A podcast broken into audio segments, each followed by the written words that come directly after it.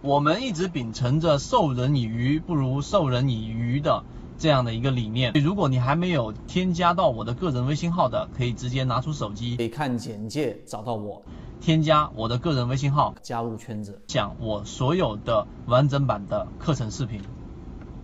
那什么叫做中枢的延伸呢？它对于我们所说的这一种走势，它有一个非常明显的划分。举个例子，例如说我在看的是一个。这个一分钟级别的一个走势，那过程当中有一个明确的一个划分，就是只要走到三段以上，它就代表的这个中枢已经扩扩张到了更大级别。怎么样去理解？很好理解，一分钟走势只要三段以上，它就能形成一个五分钟走势，这一点能理解。那三段五分钟以上的走势就自然会形成一个中枢，这一点也好理解。所以，当九段以上的一分钟走势已经形成，就意味着啊，就这里面就要有一个限制，就意味着它已经从一分钟级别往上去进行了一个扩张，就不要在原有的级别上去不断的去在里面纠结，或者说是去等待，因为它已经扩张到了更大的级别。